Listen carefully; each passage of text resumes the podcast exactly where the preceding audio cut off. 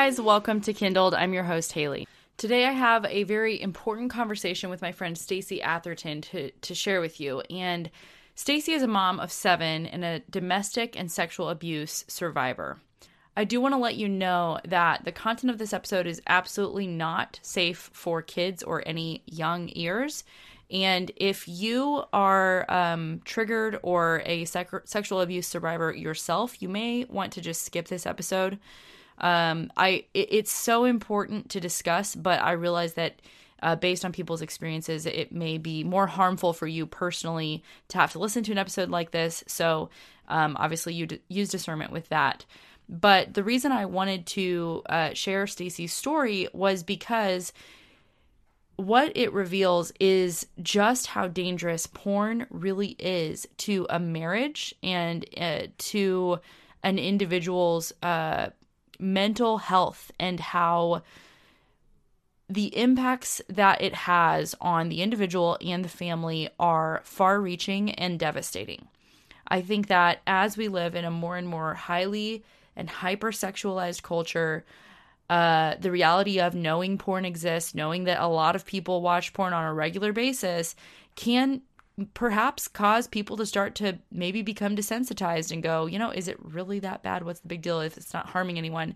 And Stacy's story is is the the why, the why I want I want you to hear of uh just why it is it is absolutely uh, devastating and critical that we prevent all of our loved ones from getting entangled in this snare and this trap and um, and especially protect our children from uh, from its effects. So that's why I want to share this story with you. And Stacy has a lot of firsthand experience in dealing with this topic, um, obviously, and then advocating for um, protecting children and against human trafficking and things like that. So she is certainly an expert, but uh, just wanted to kind of give that preface ahead of time so you are not caught off guard or um, feel like you had the wool pull over, pulled over your eyes. Uh, that is what this episode is. It is her story. Um, and so just be aware of that. But she also shares about, uh, you know, how we need to rise up as the church and as Christians against this darkness and this evil. So um, I you will leave feeling uplifted and hopeful that ultimately God is faithful and victorious, and um, and that we as the church are called to, you know, fight for those who are uh, being led away to death and who are being carried off by any kind of evil or wickedness or darkness. And so um, we but we can't do that unless we know that that's actually happening and unless we understand how people are getting carried away. So, without further ado, here's my conversation with Stacy Atherton. Stacy, thank you so much for joining me today. Thank you for having me. So, I would love for you to tell listeners who you are and what you do before we get into our conversation. Yeah, so um, I'm Stacy Atherton, single mom with seven awesome kiddos, and um, God has just used my story to uh, equip and educate parents to help prevent their kids from being abused or um, becoming perpetrators themselves. You know, the the world of porn is not anything I ever wanted to know about, much less tell the world about, and mm-hmm. and that's become my calling. Mm-hmm. so, um, yeah. yeah. So seven kids. What are the age ranges? Yeah, and I homeschool them, which is a gift. Um, six, seven, well, six, six through senior in high school. wow. And you homeschool, right? I do. Yeah. Yeah. That is impressive. I mean, that is truly impressive. I do not, I would love to be a fly on the wall and see how you do that. it's, it's such a blessing. I'll tell you, it's it's a little bit easier to homeschool all of them than it was to get seven kids out of the door by 7 a.m. So I actually, you know what? That's a great point. I had not thought of. So I love that. I think that's that's hilarious.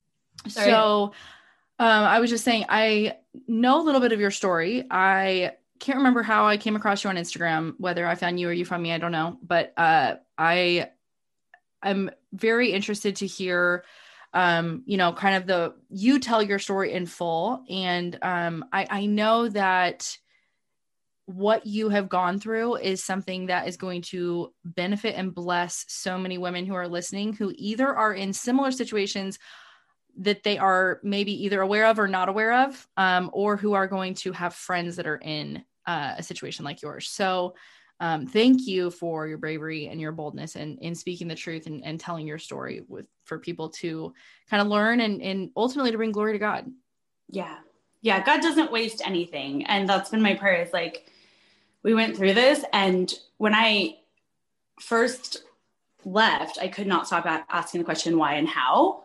And like prayerfully, like, God, give me the wisdom because no one, I could never see anyone as being safe yeah. until I understood what I did wrong, how I trusted the mm-hmm. wrong person. And also, I wanted to equip my kids to know who, you know, how to have that discernment. Like, I, mm-hmm felt like I was just hit by a freight truck. Like, what happened and how in the world could that have happened? And like, I really was seeking God. I really was trying to walk in His will in my life and my marriage and, you know, my family. And mm-hmm. so it was, it was just, there were so many questions and and the research that i did it led me to uncover i mean yes there's mental health issues and, and a lot of different factors and my own boundaries, which also we need to learn from and our kids need to know about. But like understanding the connection to the porn mm. that totally skewed the, you know, my husband's mind and and how that damaged damaged his brain and made him the perpetrator that he was like that that's something that's not exclusive to my case so like how could i stay quiet right that's going right. to save someone else's kid so sure. So if God can, and God doesn't waste, right? If He can use this, then who am I to stay quiet? That's how I feel. yeah. I want to interrupt this episode to let you know about the first sponsor of today's episode, and that is my business, H. Williams Creative. I do WordPress web design, graphic design, and uh, branding for businesses of all shapes and sizes. So I love working the most with female entrepreneurs who have you know, a style and an aesthetic and know what looks good and know what they like, but maybe just need help executing it and bringing it to life, whether that be on their website or in their logo and branding. So, whether your WordPress website needs a refresh or you need a whole new brand, whatever you need, I can help you. Uh, check out my website and my portfolio at hwilliamscreative.com or email me Haley at hwilliamscreative.com to chat about your project today. So I can give a little tidbit. There are so many nuggets of um, things we as parents can learn, mm-hmm. um, starting in my childhood all the way through um, my when I got saved, and so I'll just try to like kind of briefly overview. Yeah. The, okay. Okay. So, so I actually had I had pretty decent parents. I'm I'm a first generation Christian. I got saved when I was about 14 and a half. Mm-hmm. And so there were I was taught I was taught safe touch and all of that. But when it actually came to practical application, the society was very sexualized, right? It was we're like totally in a pornified society and even more so now than back mm-hmm. then. Um so when it came to things like my grandmother's boyfriend trying to force a kiss on me and he was drunk and I'm mm-hmm. six years old and pushing him off and he's not stopping. So finally I scratch him thinking I'll be heroic. And instead of instead of my mom being proud of me, proud of me, I was, you know, yanked into the bathroom. My nails were cut short. I was forced to apologize to this guy who later bit my sister on the nose so bad it it's crooked to this day. So like, you know, so so I think the lesson I've taken into my own parenting with that is like, I will always back my kids up if they're defending themselves, right? My first did go to kindergarten and um, there was a little boy that was choking her, like they were playing tag or something, and he just took it too far. He was choking her. She couldn't scream for help, so she bit him. She could turn around and bit him. She got in trouble. She was sent to the principal's office. So, like, as a mom, I'm like, no, this is mm-hmm. a young, impressionable child who's defending herself. She was in right. the right. Right. And the teacher needed to apologize to her. You know what I mean? This is something that we applaud. We encourage our kids to protect and defend themselves and and trust their judgment. Like right. we need to back up our kids. If something doesn't feel right, we want to be the safe place that, that they land. We want them to feel our trust. Mm-hmm. And so so there were several instances like that. Um, fast forward, you know, my my mom's boyfriend was very unhealthy, um, and I was. It was very much a, a make love, not war kind of upbringing, you know. So mm-hmm. if I was speaking about someone who was being sexually inappropriate, I was I was to blame for causing the drama and the problems. And um, my mom just was very happy go lucky and just wanted things to feel good and have fun. And she has her own trauma for sure. So, like, that's her story to tell.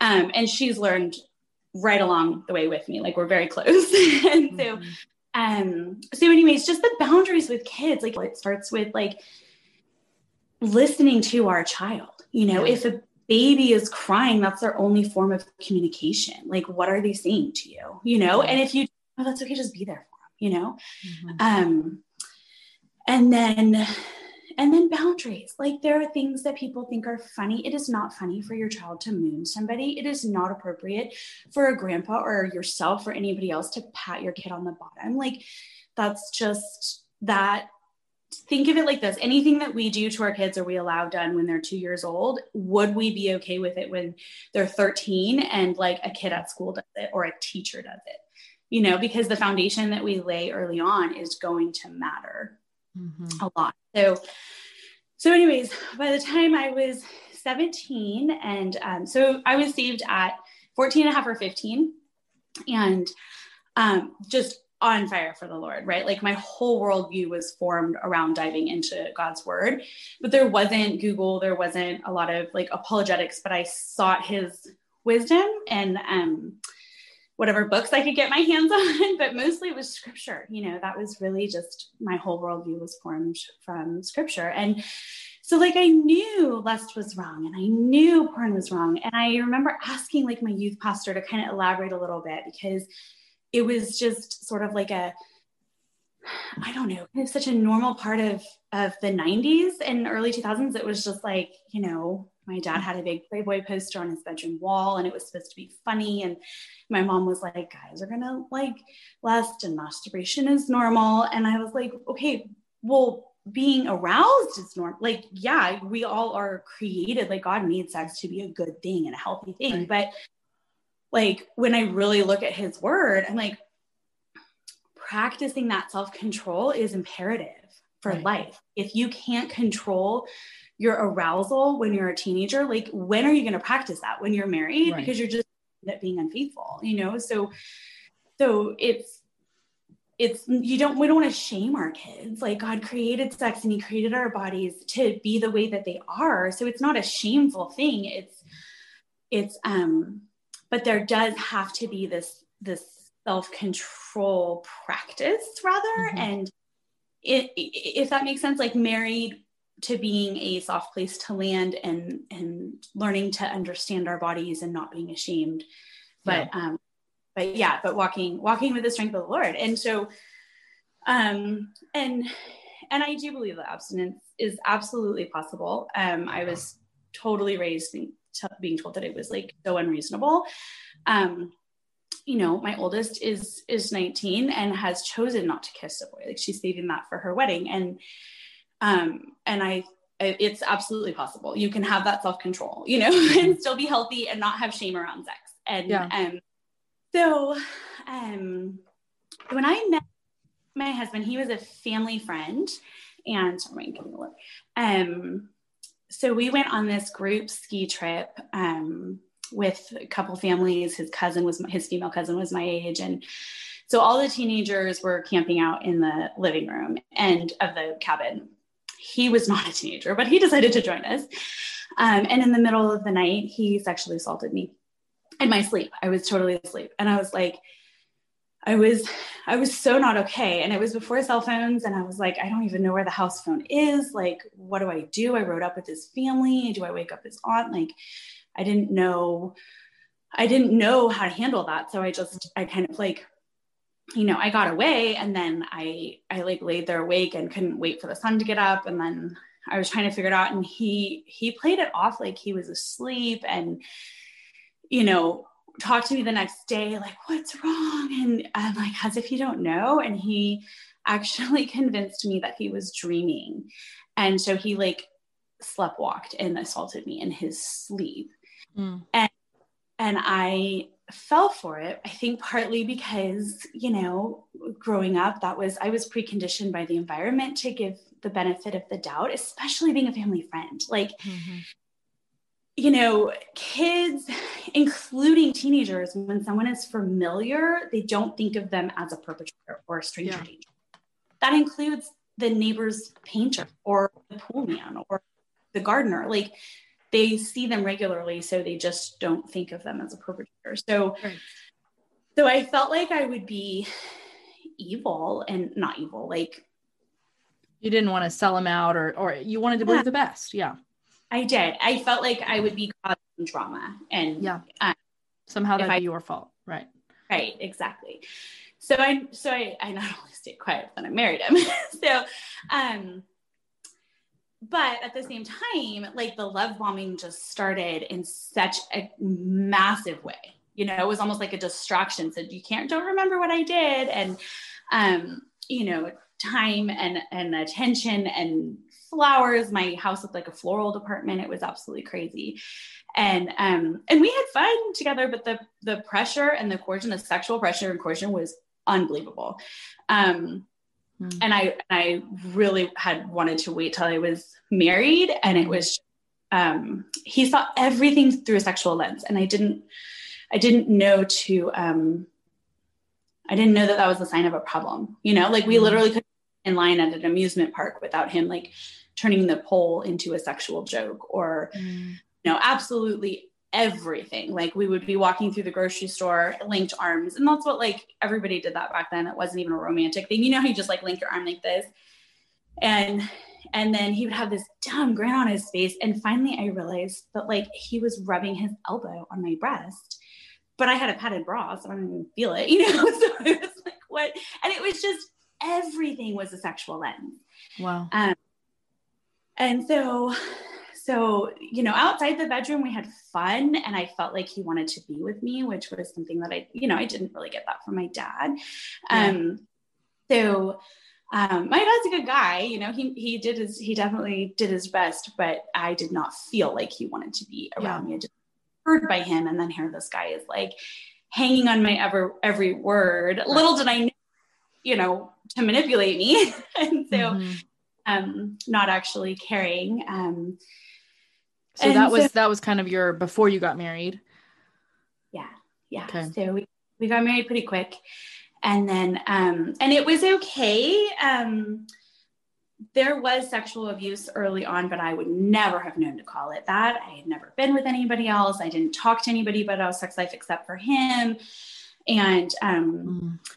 you know, and then fast fast forward 13-ish years later 13 14 years later and six kids probably almost 14 years later um six kids and i i was I mean, he had moved us around and all of that, but I was I was physically ill. Like I was literally stuck in the bed, and he would lock the door and like demand that I rest and keep the kids locked outside of the bedroom.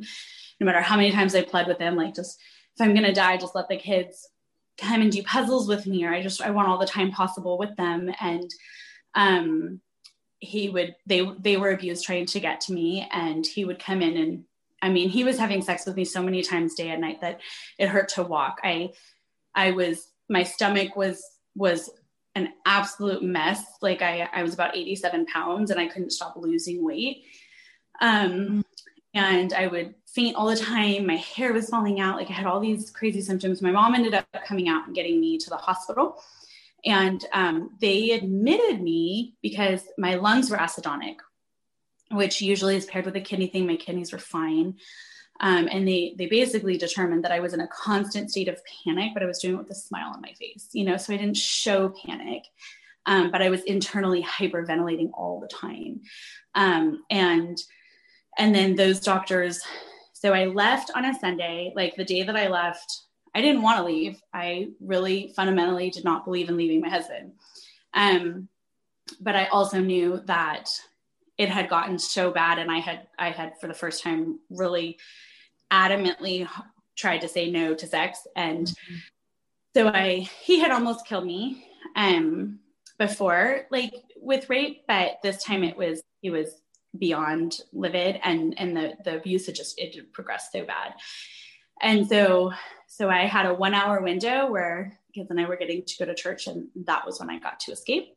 Mm. Um, church and fell on my face in worship and and um, so I left on a Sunday and then and I I did not want to. I remember just thinking I surrender all and like God I'm surrendering all like my view of what I'm called to be as a Christian wife. I'm His help me like is to leave my husband. I don't want to do this, but I feel like if I stay, I feel like he's calling me out of here. And I know if I stay, he's probably going to kill me and he's going to think it's an accident and you know and he was viewed as heroic so it wasn't like anybody would suspect him why was he viewed as heroic he was just really good at um you know i was sick and so he was the hero taking care Wait, of and how were you sick so so basically the doctors determined that living in long-standing abuse and not okay. knowing how that was why you were sick mm-hmm. yeah okay. the stress used. And then there was a um, specific poison that I guess flushes through your system really quickly. So they did do a tox screen. They said it would explain all of my symptoms also, but they were never able to to completely prove that, you know. Um, so, but that was suspected that maybe he was giving me something. And um, like at one point, I had had a surgery long before that, and he would give me the pain medicine so that he could like rape me in my unconscious state, and that kind of, which is that's learned from porn. I mean, there's literally like porn searches where, um, you know, the woman is is drugged and unconscious, and that's, so that's that's viewed mm. as very sexy for somebody that's watching. I want to tell you about our next sponsor, and that is Brave and Courageous Co. These are the best smelling and safe candles that you have ever smelled. They are made from coconut wax, so they are clean burning and they're hand poured. These are thoughtfully sourced premium fragrance oils, and each scent is paired with a specific scripture to help aid in memorizing God's word. You can shop their website at braveandcourageous.com and join them on Instagram at Brave and Courageous Company. The founder Kelly is giving Kindled listeners 20% off their first order with the code KINDLED. These are the perfect gift with Christmas coming up and gift exchanges and teacher appreciation type gifts. All of those things you can get checked off your list by placing an order at braveandcourageous.com and save 20% off that first order with the code KINDLED. Shop at braveandcourageous.com. You have six kids in the span of what? How many years? Well, she she was thir- they were 13 years apart, almost 13. Okay, so you have six years, six or six kids in 12 and a half years. Yeah. Okay, in like 12 or 13 years. Um, which is a fast pace to have kids, period, and a, and and a hard season of life to be in with lots of kids. Mm. And then what is like I, i'm just struggling to picture like what is your marriage like outside of outside of the bedroom you know? Because obviously he's an he's an abuser and and you know that now and you recognize all of that but like what what was it like when you were just eating dinner or making you know what i mean? Like playing with the kids. Was there normal times in your marriage or life where you thought this is fine. We're we're happy. Like what what went through your head? What, what did that look like? Or do you feel now that it's easier for you to see um to have clarity on that. Like tell me what that was like. Yeah there was it started out with just being abusive behind closed doors in the bedroom and just okay. to me not to the kids. And you know i i took the parenting um development classes in college and you know so it was um he would almost I don't know if praise me is the right word, but really like applaud me and build me up, not just to me, but in specifically in front of people, in front of my friends and family. So it was kind of like he made me feel like I was in the driver's seat as far as like, hey, look at what I read in the parenting book, or you know, this is this is what God's word says on parenting. And then he would like totally work with me on that. In the beginning, he was like a very um very fun and involved person. Like mm. I mean, I think with our second kid, I don't think I changed a diaper for like eight days or something. Like he would get up at night, change the baby's diaper, bring me bring him to me to nurse. Our third kid, he was just totally different. He was kind of depressed in bed. He I was sick all night every night. Um, and he does, he didn't even remember that. Like he was, he was, but, but yeah, no, in front of people, I mean, he kind of, he did have like ups and downs in other words, right? So like he was amazing with our first and second, then he was horrible with our third, then he was really awesome, but not as awesome with our fourth. But at the same time, like when I had my fourth, that was when he almost killed me by rape. You know what I mean? And he was this whole time I did not know that he was being really inappropriate with our kids, um, in in ways that were beyond what I knew. So, um, but he, I mean, it was fun. Like we took our kids to the beach, we went to Disneyland. Like there were so many. Well, you know, we were. He was involved in church and ministry mm. in the beginning.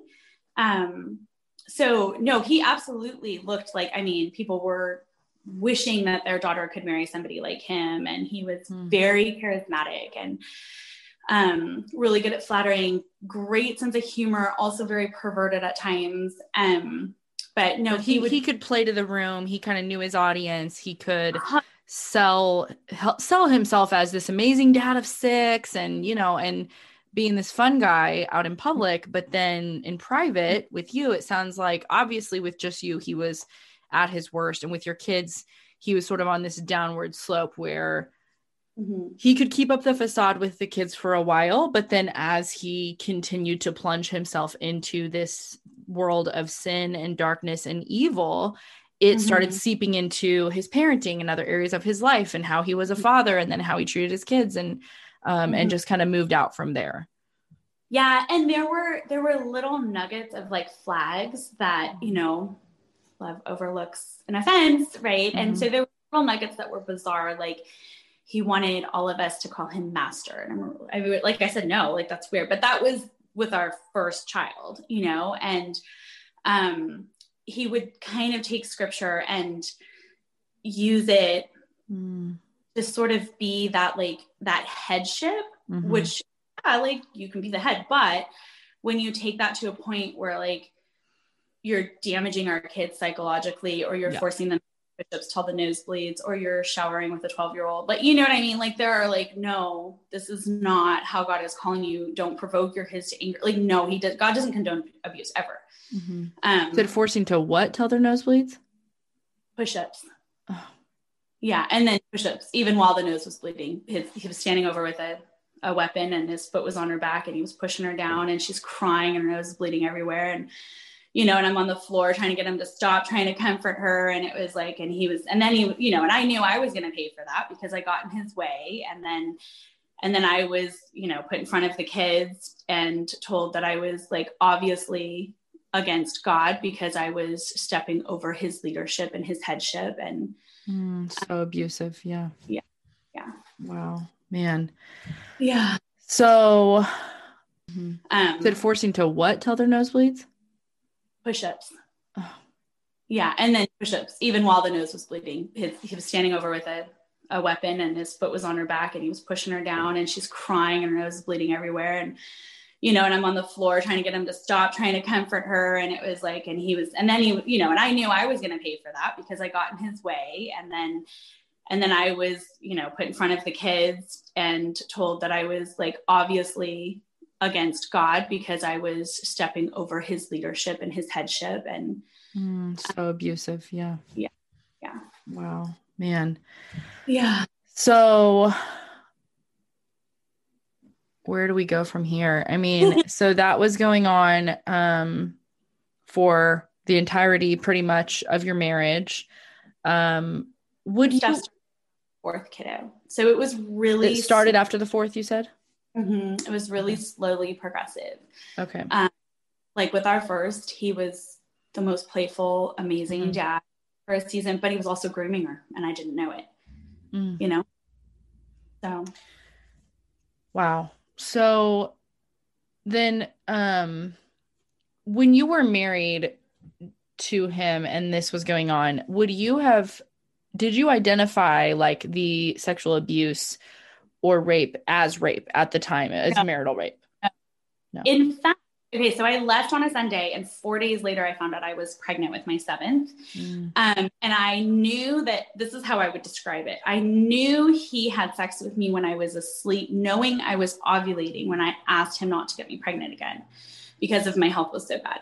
And it had just kind of started getting a little bit stronger. You know, like I knew he had had his way with me. I might say something like that, right? But like in marriage, not true, but his teachings were you cannot say no to your husband or you are sinning against God, right? And it's wow. like, okay, you don't want to deprive your spouse, but at the same time, intimacy is a very one. different. Yeah. It's different. It is a oneness and it's, you know, yeah. you think other, it's not just um yeah. So and the husband is supposed to be like you know using even the the male headship which you know in the circles i run in uh i guess you know reformed christianity i know that the reformed christians often get a bad rap for being um you know heavy handed in you know male headship or male leadership or patriarchal whatever. And it's like but i think that that's a lot of the issue is if we take that concept out of of the whole counsel of scripture in the context that the Bible also says that the husband is to love his wife as Christ loved the church. What did Christ do? He died.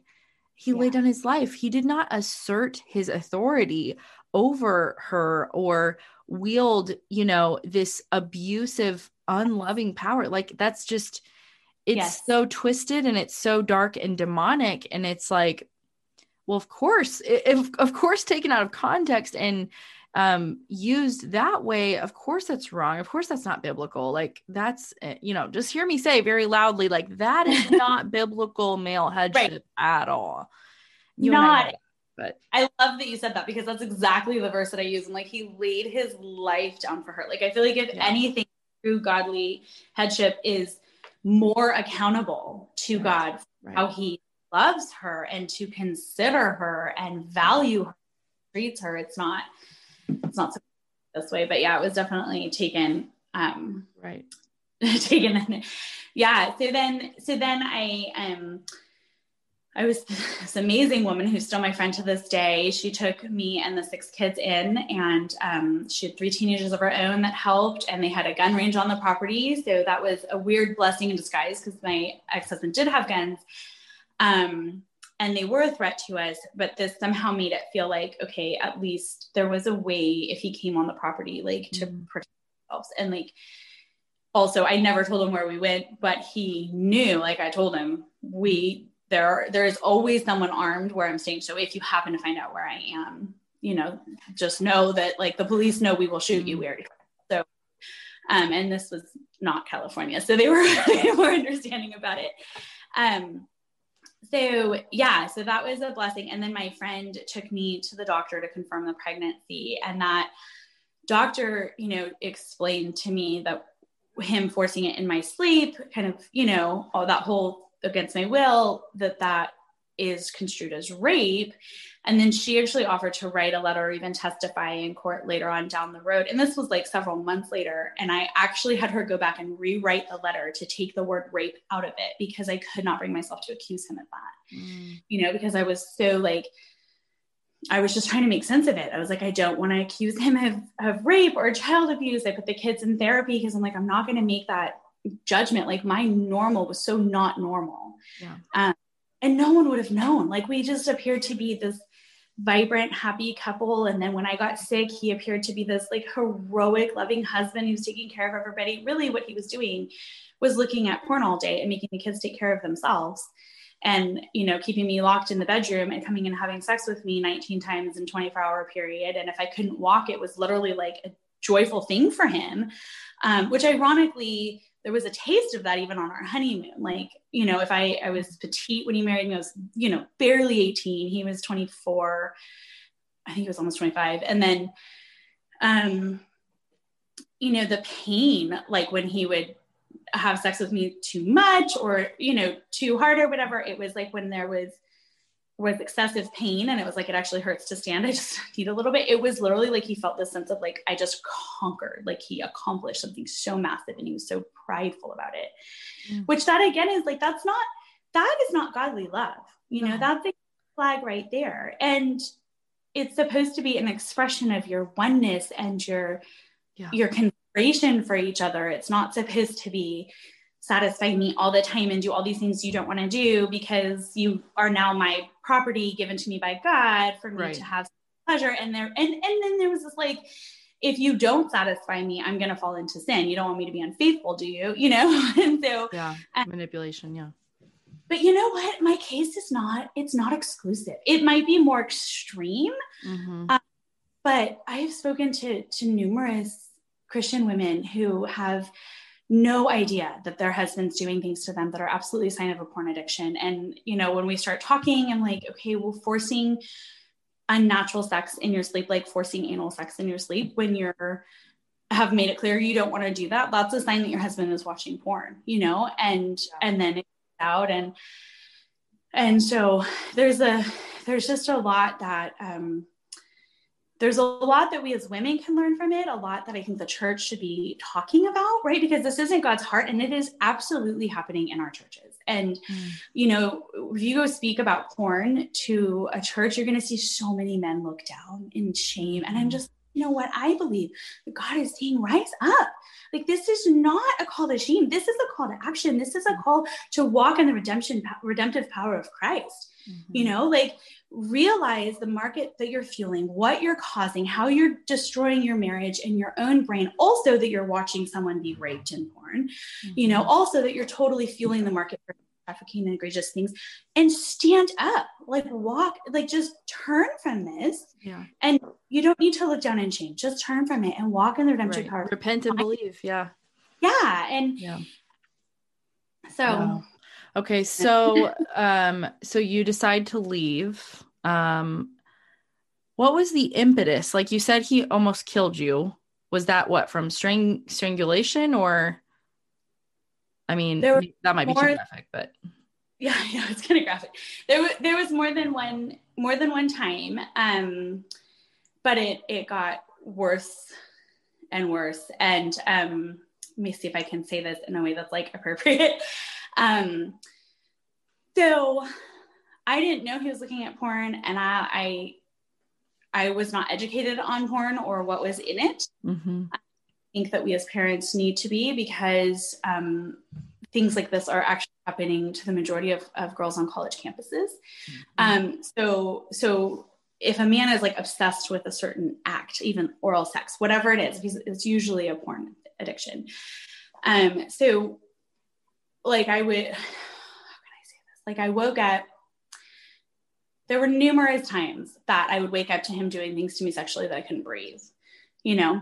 And so there was, um, and it was usually like, yeah, he was mad at me for trying to stop him from making our daughter cry with a nosebleed or, you know, speaking out of turn or whatever it was, or just interrupting him um, when he was doing something on the computer that I wasn't supposed to look at. Mm-hmm.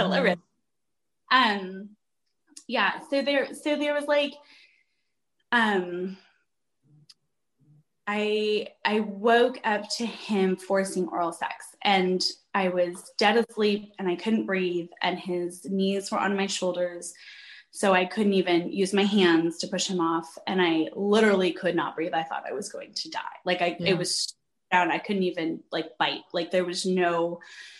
I was tossing and turning, and it just um, made him more excited. So, um, and and unfortunately, that's actually something that we're going to see on mainstream porn. Is like, so I've learned this from TED Talks. Please don't Google porn, you guys, because you'll find it. Yeah. Um, but they're like fight the new drug is um there mm-hmm. they have amazing resources. There's um there are a lot of of really awesome resources that will and I'm and I'm working on a website. It's going to be sevenkidsandme.com and I'll I'll have screenshots of titles of porn just so you can understand what your your eight year old could find in a few seconds. But but basically like the the mainstream porn is um things like two guys forcing anal sex and the girl is crying or um you know, holding her head down during oral sex so far that um, she's got very, very heavy eye makeup on. And then I learned this in a TED talk. and um, very, so the young, young girl super heavy eye makeup on. So he holds her head down and the penis goes so far down that she's gagging and her eyes are crying. And, and oftentimes she will actually vomit. And yes, she could die from this because she's not able to breathe and she could aspirate the, the vomit. And so this is, you know, and the, and the, this is main, and you're saying the important mm-hmm. thing for people to take away this is mainstream porn now. Mm-hmm. It's so demonic and it's something that like we need to rise up against, right? So like if you are a godly person or even even not a Christian, like people care about.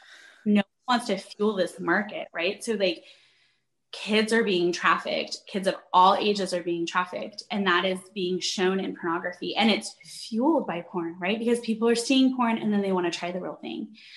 I want to tell you about the next sponsor of today's episode and that is one of my favorite online boutiques. Well they're online to me because i'm only because i'm not in california but they have a physical shop too and that is plum penny boutique Plum Penny specializes in women's clothing and accessories, and they believe that looking and feeling great should feel effortless.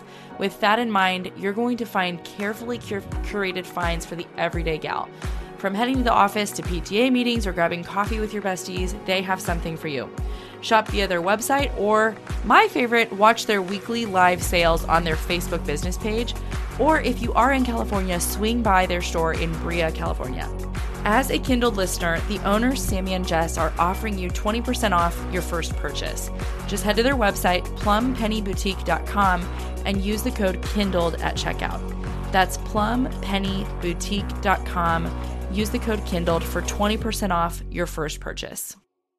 Mm-hmm. Well, and like you said, like I think there's um there like I'm 33 so I don't know, take that for what you will, but just I'm putting, I'm saying that to kind of put a, a time marker on what I grew up thinking porn was versus what porn is now, you know, and, and I knew like, like you did, you know, I, or I don't know if you said this, but I, I knew of its existence, you know, at some mm-hmm. point, at some age. And I, I told you before we started recording that actually um, I was exposed in high school to porn. And, but I will say what I was exposed to was your very vanilla run of the mill like just having sex. It was not anything crazy. Mm-hmm. like what you're describing some of this very very um depraved you know like uh, i mean that is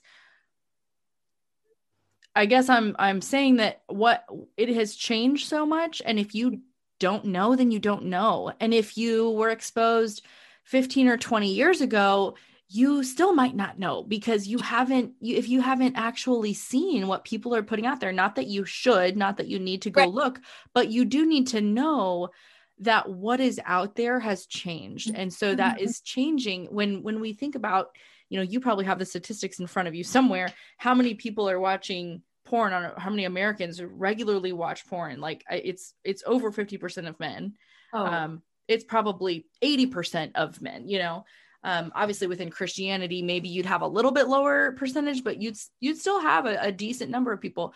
Like that is, we know that when you see things, you become desensitized to it. The first time mm-hmm. you see, you know, a scary movie, like as a child, it's really scary. And you're, you know, if you're like me, you ask your mom to fast forward the scene where Bambi's uh, mom dies. You know, like that terrified me. I was so scared. And then as I got older, I I could handle a little bit more scary. I could handle a little bit more. I could handle a little bit more. It's the exact mm-hmm. same concept in porn.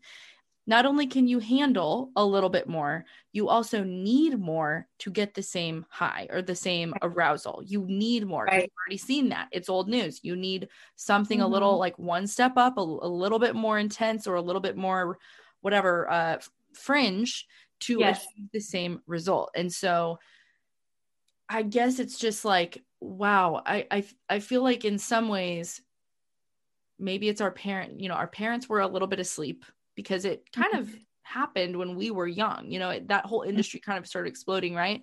It was it was probably there a little bit before i was like i'm sure the porn industry existed before i was born in 88 but it definitely the it, the invention of the internet obviously helped it completely proliferate and get into everybody's home. So, yeah. like you were saying, it, it, wasn't just that you could go to a, a movie store or a triple X video store and buy a, a bad, you know, pornographic film. It's now Yeah. literally on your phone at the click of a button Yeah.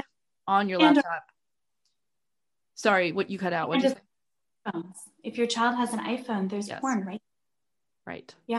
You know, and you know it's crazy if you go and you could totally do this.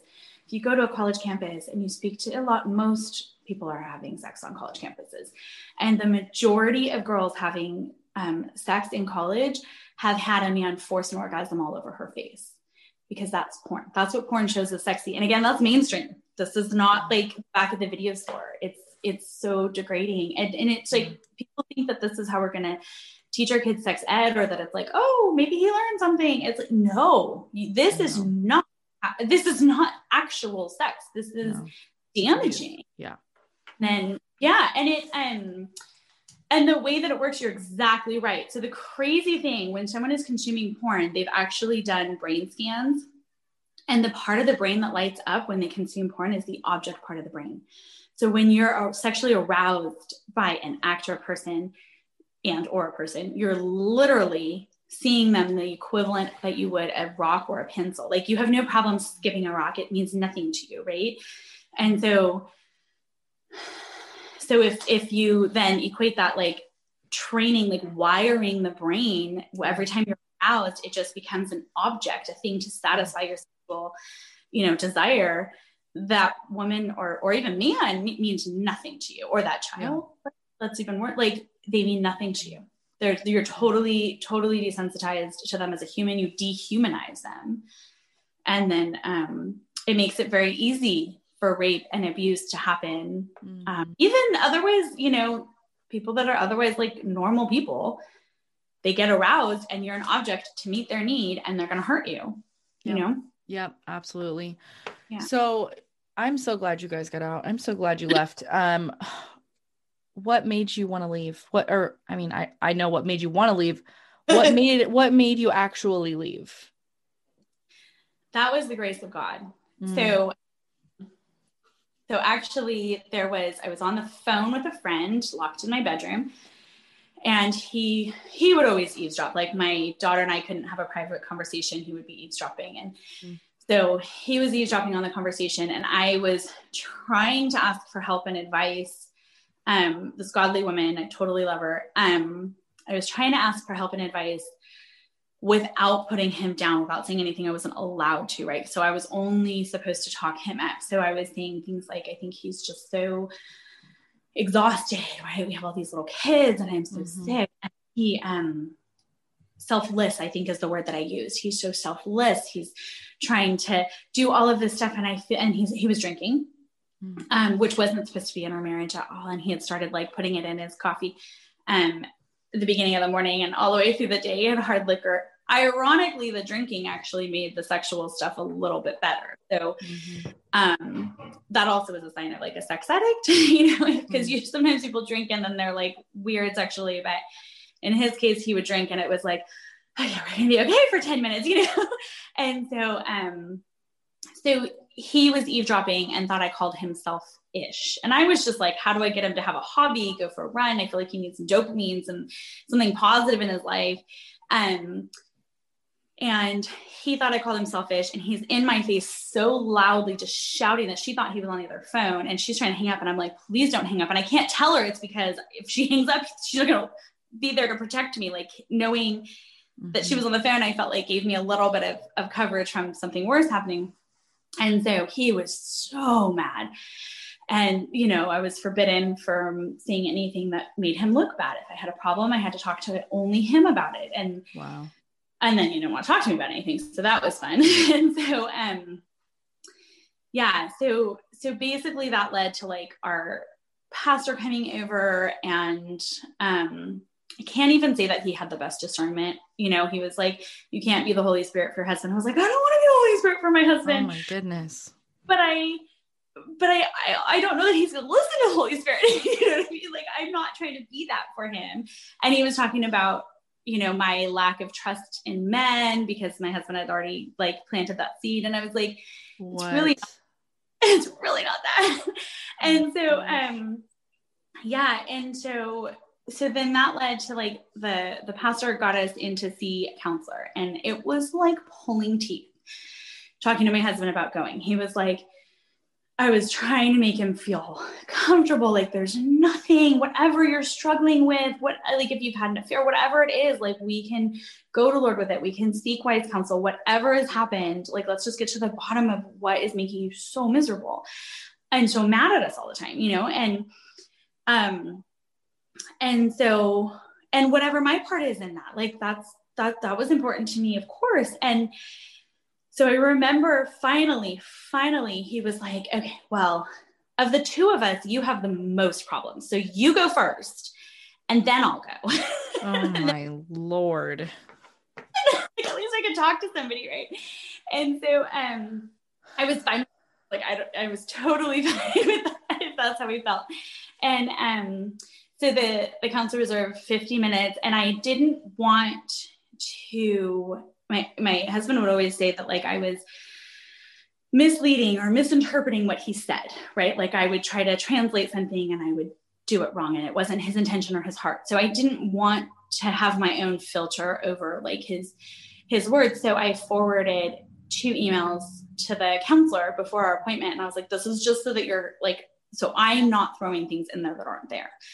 Um and he read it and was like and this was and one of the emails was pretty long um, about how i mean it was up and down of like i don't deserve you and you're this cheerleader. And at the same time i'm so dissatisfied sexually that my life isn't worth living. And i just i i know you you don't want to you don't want to do oral sex but like i need it and you're the only one that can give it to me. And i mean it was just this up and down up and down like super dysfunctional letter. And there was a lot in there. It was like three pages mm. and um if you printed it out. And so so the counselor read that and then talked to me for just a few minutes and he was like Stacey like this is this is abuse. And I was like that was the first time anybody had said that. And he ended up spending three and a half hours with me and giving me his private cell phone number and was like you know if anything happens over the weekend you know he's like try to pack a go bag. He's going to come see me on Tuesday. If he if he leaves repentant that's one goes but I suspect he's going to leave angry and um if he's angry, he's not going to come, you know, he's not going to take it out on me. He's going to come home and take it out on you and the kids. Yeah. So you need to go. And I was like, I don't like, I fundamentally don't believe in just leaving your husband. And, but I, I did tell this counselor, I said, I feel like, like I, like God has shown me just this filth, like this sexual filth all over him. And I, like like a spiritual AIDS, I think is what I called it. And I was like, I just I don't want to have sex with him, but I'm married to him and I can't say no. Um, and he would take it on the kids if I tried. And so he said, you know, it, just tell him that you're going to pray and fast from sex for your marriage, just for a short while. You're going to pray and fast.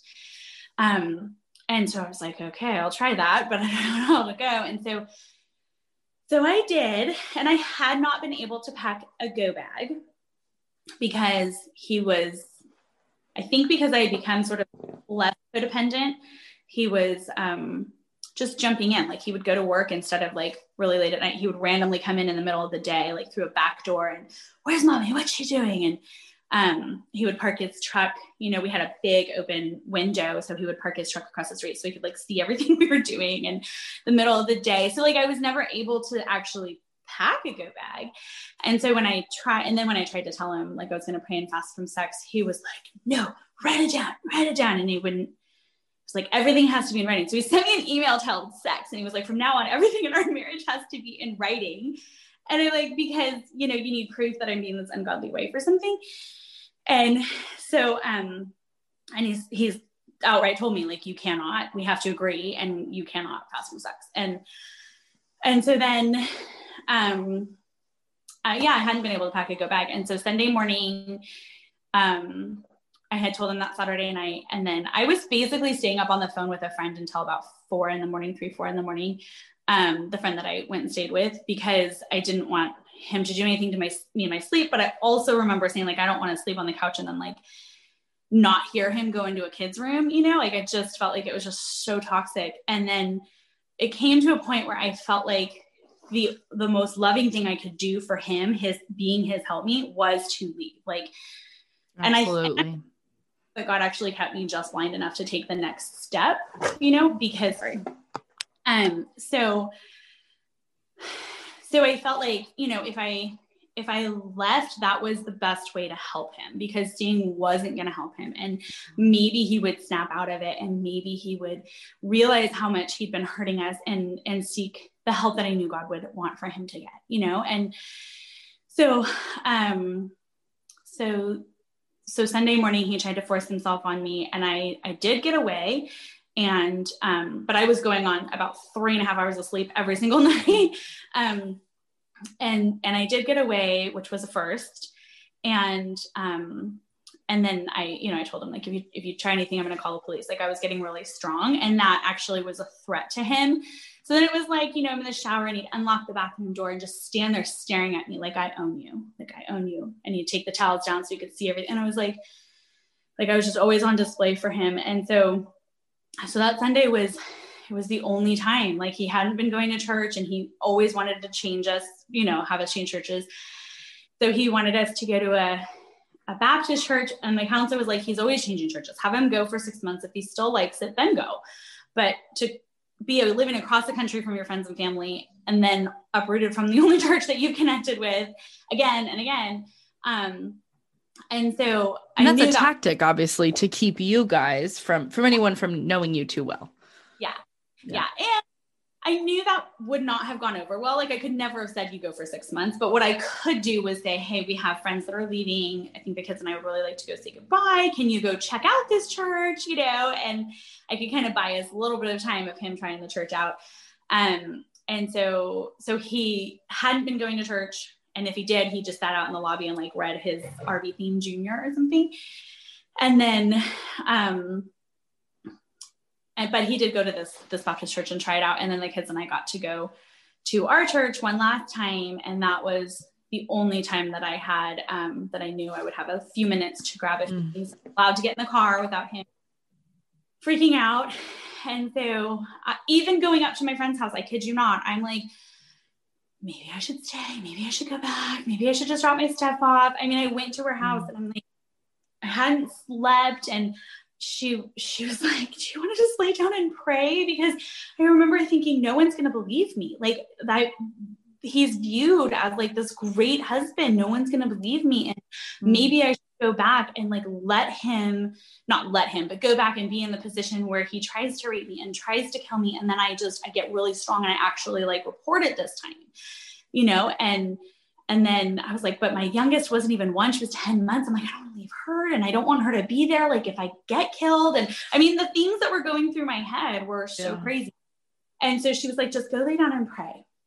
And I did. And I lay down and closed my eyes and I was praying. And I remember feeling coming down the stairs and I, and I was feeling like God was just saying, like, there was this peace for staying. And I was like, okay, I don't think anyone's going to believe me. But I don't want to die and I don't want my kids to lose their mom. Yeah. So I need to stay. Mm-hmm. And I don't know how that's going to look, but I, I just, I think I need to trust the Lord to help me navigate this because if I go back, like I might be killed and then my baby would be in the room and my kids would be orphaned and he'd be the, you know, it just, so, so I ended up staying and she was very gracious. And then like I said, four days later, I found out I was pregnant with um, my seventh and and I was told to abort her because she was conceived in rape. Mm-hmm. Um, and I remember also just like holding my belly and feeling like, okay, I did have to wrestle through her conception and through like the evilness of all of the whole experience. But like separating out, like she is not that, she is not how she was conceived. And like yes. when they were thinking about killing her, I was like, but she didn't rape me. Like in in a sense, like we went through this together. Like it's not her fault that her mm-hmm. dad and and she literally had no part in it if anything like we were both victims together and then mm. um, i was actually offered to abort so many times i was eight centimeters dilated and offered to abort in that moment you know? Like it was like it's still not too late in your circumstances sweetie. And they thought they were coming from this place of compassion and empathy. And i just remember thinking like okay so her name means gift from god. And she Aww. is. And like when I would um you know after after she was born and it was crazy. He was actually a very good birth partner because he looked good right? And um so it was a little bit interesting having like but it was also empowering to like give birth without him and and then there was this weird like grief and almost like missing the person who'd been the closest adult in my life mm-hmm. um with like guilt for feeling that way because mm-hmm. how could I miss someone who would hurt my kids and me that bad? And not that I missed him, but like it just wasn't what I wanted. I really hoped that he would have gotten help. And I remember the day before she was born. I'm sorry, I'm kind of jumping all over. before she was born, I was really wrestling with it, um, prayerfully wrestling with it because um it was like, you know, I I prayed for his like I watched God send godly men willing to counsel him. Like he had so many doors open. New Life Ministries is actually a really great place if anybody is struggling with pornography. Mm-hmm. Um, it's really a great place to go. Um, but he so he went to their workshop like he had guys from the church like he had every opportunity to like seek help and get healthy. And um instead his heart got harder and harder and harder and more angry at me and blamed me more. And just when i thought he was going to like turn a corner he would become more dangerous. And so i was praying like god you can speak and the universe leaps into existence. Why can't you just change this guy's heart? Yeah. and then um, i felt like god was saying that um, you know kind of how he rescued his people when pharaoh's heart was heart heart was hard. That's similar to what how the lord used this hard heart. And then one thing that i really had to settle was that god won't take away someone's free will. So he's going to mm-hmm. press into this man's heart and he's going to open all these opportunities but he's not going to take away his free will and make the choice. Yeah. he's not going to force him to be a godly husband. Um, he's going to make a way but he's not going to force it. Um, and take away his free will. So so and it's not god's heart right but he he would not be the honest god that he is if he didn't give us the choice that he promised yeah. us. so looking back now, I mean, what what would you what would you say is the most important for us as as parents who might not be in in a situation like you were but like we were talking about with porn um you know and, and how do you approach this as a mom now of 7 um, what kind of education are you giving your kids? Like what mm-hmm. what are you telling them? Like what are the safeguards that you're putting in place? I mean just from what you have learned. Mm-hmm. so many um, from the time that they can talk they know that secrets don't count with mommy right? Like if you have a secret with a friend you can always tell it to your mommy. Like that's or your you know that's just the way it works. And we talk about the difference between a surprise, like we buy a gift for somebody and we're gonna they're gonna know versus keeping a secret. And so just simple, simple things like that when they're young, mm-hmm. age appropriate things. Um, just, I mean, really all of the wisdom that we need is in God's word, you know, is modesty and respect and um, you know, so I teach them to change by themselves. I'm not um I would never allow anybody, like I said, patting the bottom, that kind of thing. I know people think that it's playful, but like you're laying the groundwork. Mm. Um, teaching them to just respect their bodies and respect other people's bodies, guard their hearts and their eyes, but not in a shameful way, like in a because I love you way, in a mm. this is healthy for you, this is to protect you um, kind of way. And um, safe Google searches like my so we i don't necessarily call it like porn with a like an eight year old but i would say like you might um there are some bad things online that would hurt your eyes and hurt your heart and you know that's not cause desire for your life. You want what's good for you. And so um so sort of protection on on the devices but also those conversations. Like you should definitely have protection on your devices yeah. first but the conversations because you can have friends um, show mm-hmm. your concern, you know, and and that's happened. My kids and and knowing they need to know that we're a safe place to land, like a mm-hmm. soft spot, you know. Yes. So like if they to the park and friends have shown them porn or tried to show them porn, like we want them to come and tell us that and not like freak out, right? Because mm-hmm. it's like, I'm so proud of you for telling me, you know, now let's let's talk this through. And so also, you know, the public school system, like I think I don't know if it's in private schools, but public schools, their um, their sex ed, it sort of inspire directly inspires kids to search for porn. And I think Mm-hmm. And I think that that's something that parents really need to like rise up and speak out against. I think that if your kids are in public school, we it's it's imperative to go to the school and really make sure that there is a program that teaches the dangers of pornography because these kids are looking at porn and they have they have no way of navigating this. They don't know what to do, what they're seeing, what their body is going right. through. You know, and think of it like okay, so like back in the day, like remember um growing up, if we had a question about sex or something that came up with like Bill Clinton or whatever, like you wouldn't you wouldn't go Google that because we didn't have it. Yeah, right? you would ask your parents. You would ask your parents, or you would try mm-hmm. to find it in a mm-hmm. library, or you would just wait and figure it out later. And yeah. so maybe you'd ask a friend. But now, like when we're raising our kids where everything is answered via Google and YouTube, then when they hear the word blowjob and they want to know what it is, they're where are they going to go They're going to yeah. go to YouTube and then they're going to see that. So when they go to the sex ed, just one benign example um, in sex ed is that I think it's at third, second, third grade, they start teaching kids very early, they start teaching kids to masturbate. And then they start talking them about having sexual fantasies. They use the word sexual fantasy. So, like, if you're eight years old and you've never heard the word sexual fantasy, your go to is Google and YouTube, and you're going to find porn, you know, and it's not even, hey, here's somebody having sex, right? It's 90% of pornography is violent against women. Like, right. Like, the most benign porn is like spitting on them and, you know, yeah. and, and like hurting. It's not, it's not teaching them healthy sex you know and god made sex to be good and healthy. It's not supposed to be shameful. And i do believe that porn is making it shameful. And it skews the brain. It skews what's normal in the brain um, in in huge ways you know and it's highly addictive.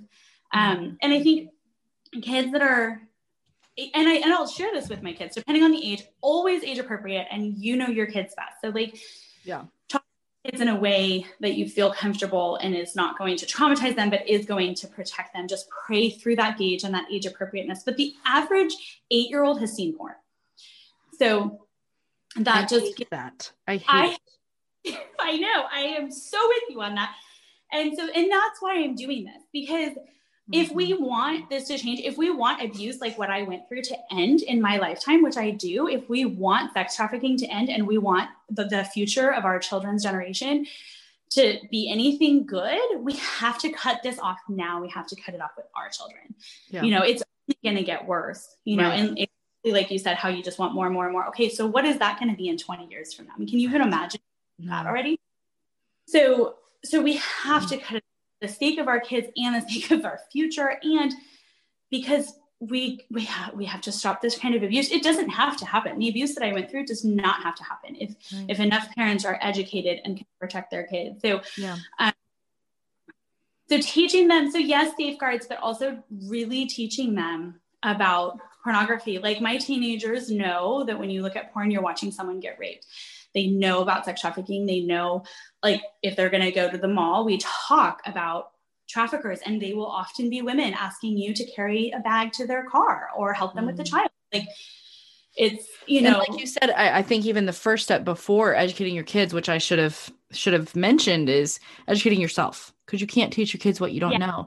And just like you said, your abuse didn't have to happen, but it did because you didn't know what you didn't know. You didn't know that your husband was was watching porn. You didn't know how violent the porn industry was. You just there was so much you weren't aware of and had you had that information, you might have recognized it a little mm-hmm. sooner. You know, you might have started to, to go, "Wait, oh, that yes. this is not normal. This is not healthy. This is not a normal marital uh sexual intimacy, you know, relationship. Like this is not exactly. God's design." And so um you know and when when i say get educated i don't mean go watch porn i mean right. you know look at one of these ministries like fight the new drug um there's several out there that uh that that do a great job of educating presenting you know fact-based information scientific studies um you know research about the brain all of these things that can arm you with information and facts and even just help you learn how to talk to your kids about it because yeah. it is so this is what I find for me, it, the thing that deters me the most from those types of conversations is that I don't want to hurt my kids' innocence. Like I, yes. I don't want them to know that that's a thing because they, because I know they don't know yet, but they are relatively insulated right now. And I realize that I cannot be with them at all hours of every day. And it's more important to me at the end of the day that they have good information that yeah. Protects them from much worse things than just a knowledge that something's yeah. that something exists you yeah. know because the knowledge of it that only you being afraid of your kid knowing it only makes sense if that's the worst thing that can happen right. if the worst thing is just knowledge then yes i understand why you wouldn't want to tell them but that's not the worst thing the worst thing is becoming a victim or um you know engaging themselves and and not like you said like so many kids just they don't know what to do with it. They don't understand what they're looking at. They it's not that they have this like ill intent to uh to hurt anyone. They just don't they don't know. They haven't been given a context for what it is that they're seeing. And um and so i think that's just really really great advice for us to learn and to teach our kids mm-hmm. age appropriate of mm-hmm. course but um because we love mm-hmm. them and because we yeah we know that we've been entrusted to steward them and their minds and hearts. And i mean there's no one else that is going to have that uncomfort- uncomfortable conversation with your kid than you. Yeah. And teaching things like good picture bad picture there's actually yeah. a book about it. there is yes. Yeah. And you know that's really good and and like appropriate or inappropriate touch because the other thing that's really confusing for kids is that when they are molested, a lot of times the body reacts in a way that feels good. Like they might actually be around in the moment, usually from someone that they trust and that their parents trust. So, like appropriate versus inappropriate. So, if our kids are age appropriately educated, like if they know, like, hey, we're going to cover our private parts when we change, and that's you know, no one should be touching your private parts. And that's what the bathing suit covers. Like we can do it in a way that's gentle. If we have the education and know, like, okay, the end goal of a perpetrator, this is you know perpetrator is much more likely to pursue a child who is not educated in this way. Right. You know like if we know the end goal we can modify it in a way that still covers our kids innocence as much as is appropriate for their mm-hmm. age and where they are in life you know? Mm-hmm. but, um yeah i don't know if that helps. Yeah no that does.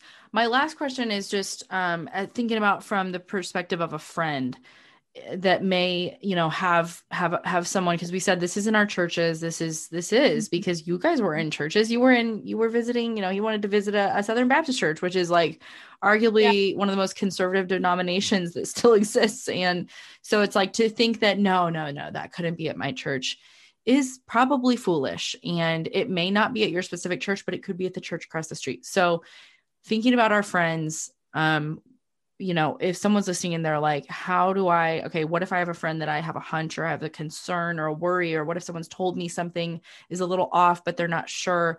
How do I support them? How do I come alongside them? What can I do in the perspective mm-hmm. of being the friend?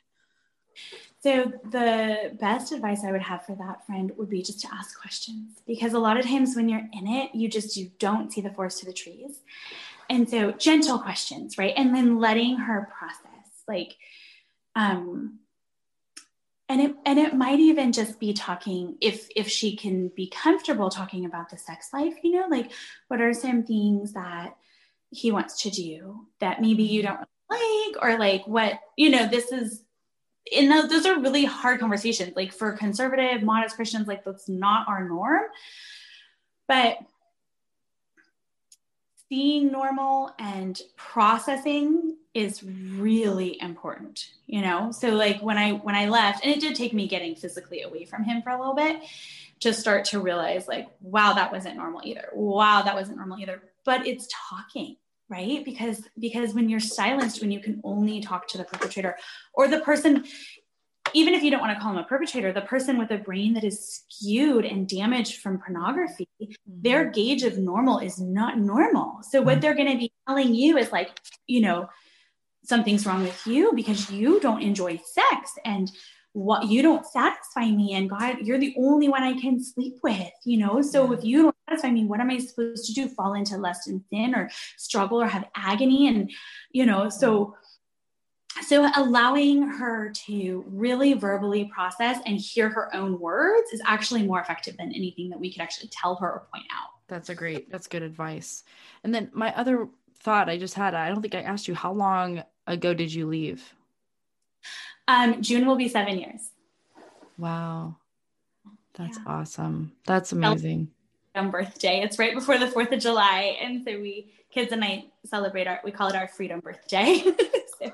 Oh, that is so great. Wow. I'm so happy for you guys. Um, and I know that you, I, I heard in one of your Instagram videos that you got a restraining order. Has he tried to contact you since then or? So we we had a five year restraining order, which for the first one was the longest that they could do, and then um, everybody kind of thought, well, maybe he's moved on or whatever. Eh, no joke. The night that it would have expired, it didn't expire. They did like an emergency extension, but it was the beginning of shelter in place. So the courts were shut down and we didn't know where he was. He's never paid child support. We didn't know where he was to serve him. And so he didn't know that it was extended, but the court had extended it. So it a few hours after midnight, he started pursuing me. And I, I actually didn't know to like look at my email. He was reaching out to friends and family like nothing had happened. Like he just couldn't wait to be this big happy family again and he'd missed us so much. And then it spurred me to look at my old email and sure enough hours after midnight of when it would have expired was like hi honey how are you and the kids? I miss you so much. And like he just couldn't wait. And then um so we just got a lifetime restraining order which is why i feel comfortable speaking out. He um i mean i can't ever like share my hey yeah. this is where you know my, this is where i live but um we we have a our address is protected it's sealed and the dmv and all of that but um but i do feel safe to speak out because he is afraid of being arrested. And i think at this point it's very clear that like if he tries to pursue us that's going to happen. Mm-hmm. and um yeah even even the court um what he submitted to the court was like over 200 pages of what he called evidence. And you know, character letter, character witness letters on his behalf. And one of his friends literally wrote, like, he is he is such a loving guy. I'm sure that he'll forgive Stacy and reconcile if she wants to repent. And I was like, gosh, you know, wow. so he's cunning and convincing. And and then another character, actually, this one's really sad. Another character witness letter was something that I just I hope parents can can get this message too because this woman wrote a letter for him for court when his family, his kids all want a restraining order. Like the kids had their own attorney. So it wasn't even anything I was saying, it was what they were telling their attorney. And that attorney said that in 20 years of serving children, this was the worst case of child abuse she'd ever seen. And so, um, but yet this mom wrote a letter to the court talking about how amazing he is with their 12 year old, outlining how basically how he's grooming them because perpetrators are not going to groom your 12 year old. This is alone. your husband? Yeah. So there was a woman that, that he, so he submitted this to the court, this letter from a woman. So who, he's, so he's like basically like grooming another family. Yeah. And she wrote a character witness letter on his behalf. And when I read it, I'm like, this is this is outlining grooming. Like he's fixing her truck, making sure her rent is always paid, spends so much time with her 12 year old. They have this incredible bond. She trusts him. The 12 year old loves him. They play together, they have fun together. And I'm like, because we need to understand as parents, perpetrators do not look like monsters, right? Mm-hmm. Porn addicts who want to try the real thing, they don't look like monsters. Like there was actually a case of somebody who intentionally became a youth pastor so that he could pursue children because and he had a porn addiction. Like you can always trace this back to porn, you guys. And it's mm-hmm. so common. And men are looking at it in our church and it needs to stop. It needs to not be like, hey, here's this shame. It needs to be rise yeah. up, men talk about it. Be these godly men, right? We all have sins and struggles, but if you hide them, that's when the devil can use it. Yeah, you know? So, absolutely. Yeah. Right. So, and you may think that you're you're somehow like morally superior because you're not doing certain things, but like you said, that's a great way to describe it. If you watch porn, you are watching someone's rape. Yes. That that is that is true because it's not it's not I mean maybe it's consensual but that is that's what's happening mm-hmm. and it's mm-hmm. I just think that there's a lot, there's a huge disconnect from people who were maybe like me, exposed, you know, what, 20 years ago, um, don't watch it on the regular, but just kind of think, oh, like, oh, it's just sort of like videos of people having sex. Like, no, mm-hmm. it's so much worse than you could imagine. And and I don't know, I feel like that would help people understanding that piece, like, would probably change how you engage when you think no one's watching. You know, when no one is watching, when there's no one there to um, hold you accountable. Which, on that note, I forgot to mention that when you mentioned filters, Covenant Eyes is the one I use with our family. Yeah, they're good. Is that what? What do you use? Covenant Eyes, I love them. I think that's really great between husband and wife and for mm-hmm. teenagers because it's like a great practice for accountability for mm-hmm. our teenagers. They sort of like get that the conversation of like i'm choosing to be responsible and i'm choosing to invite accountability because that's just wisdom right? That's just wise. And then of course married couples should always have covenant eyes i think yeah. if you have never looked at porn it's like putting a seatbelt on in a car. That's how i describe it. Like yeah. has nothing to do with a lack of trust for the driver. It yeah. just has being smart because you want to intentionally avoid it. Like we need to be intentional. And then um i like bark for the younger kids. And mm. um another one oh, what is it? It's trying to link on it. I'll have to send oh, it to you. Yeah, I'll link all of the things we've mentioned, like the books and um, yeah. the accounts, like Fight the New Drug, and any of these yeah. services that that can be good for families. I'll link that in the show notes. There's another website. I will send it to you if you want to link it because they just started this program that seven to 12 year olds can actually do at home online. And it's just a really great, does not rob their innocence, but it just helps them to sort of be safe online and as far as spurs those conversations with parents. Okay, cool. Um, yeah, that sounds great. I know moms would appreciate that. Man, yeah. well, Stacy, I just appreciate you so much that you are willing to share your story to benefit other people, to, you know, share like just what you've learned and also hopefully prevent others from falling into some of the same stuff that you guys experienced and so glad that your family is in a better place. I mean, praise yeah. God that He brought you out and that even when you didn't fully see how bad it was, He of course did, and He uh, rescued you from that. So yeah. I'm I'm so grateful for that. Yeah, um, his wow. rescue mission.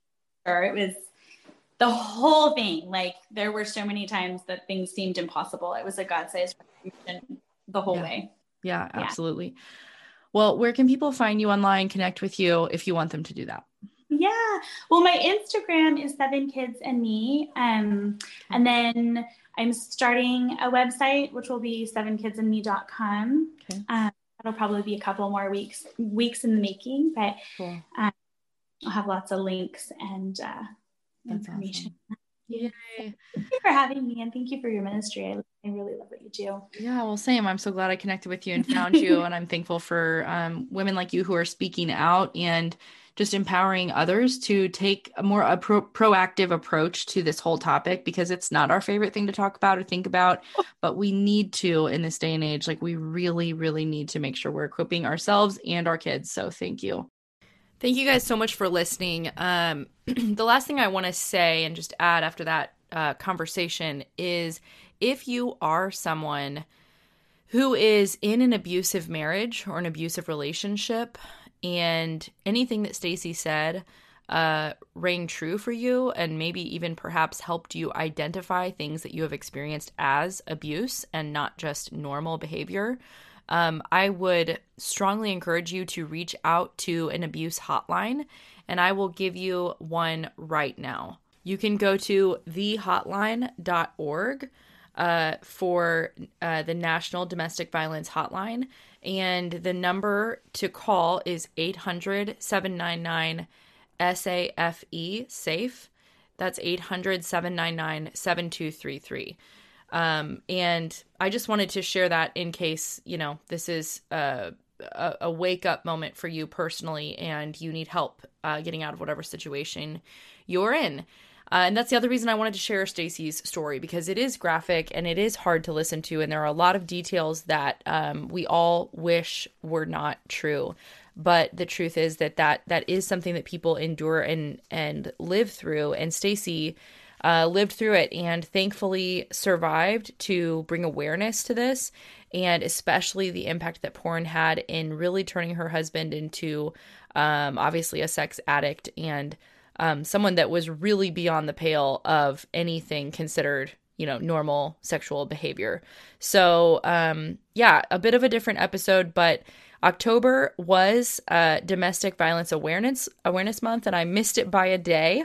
So sorry about that. But um, you know, when I realized that, I was like, I want to air this episode um, as close to that time as possible because perhaps people are looking for resources around that, and um, it's a topic that I think is super important for us to understand the gravity of. So, all right. I hope that you have a great rest of your week and leave us a review if you love listening to Kindled. And uh, yeah, if you're in Patreon, I will see you on Friday. Bye, guys.